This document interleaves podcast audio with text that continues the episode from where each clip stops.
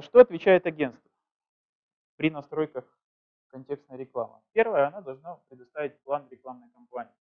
Как правило, это список ключевых слов, по которым показывается реклама, примерная стоимость клика, прогнозируемое количество посещений сайта. То есть это плюс-минус 20%. То есть сама, сам, сами алгоритмы контекстной рекламы говорят, что все эти цифры приблизительны.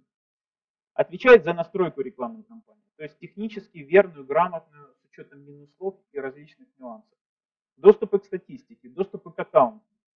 Э, если вы ведете рекламу через агентство, и агентство вам не дает доступ к рекламному аккаунту, то я, конечно, не хочу сказать, что они вам нужны. Иногда клиент залазит в аккаунт и только вредит, начинает там просто переживать по каким-то рабочим вопросам.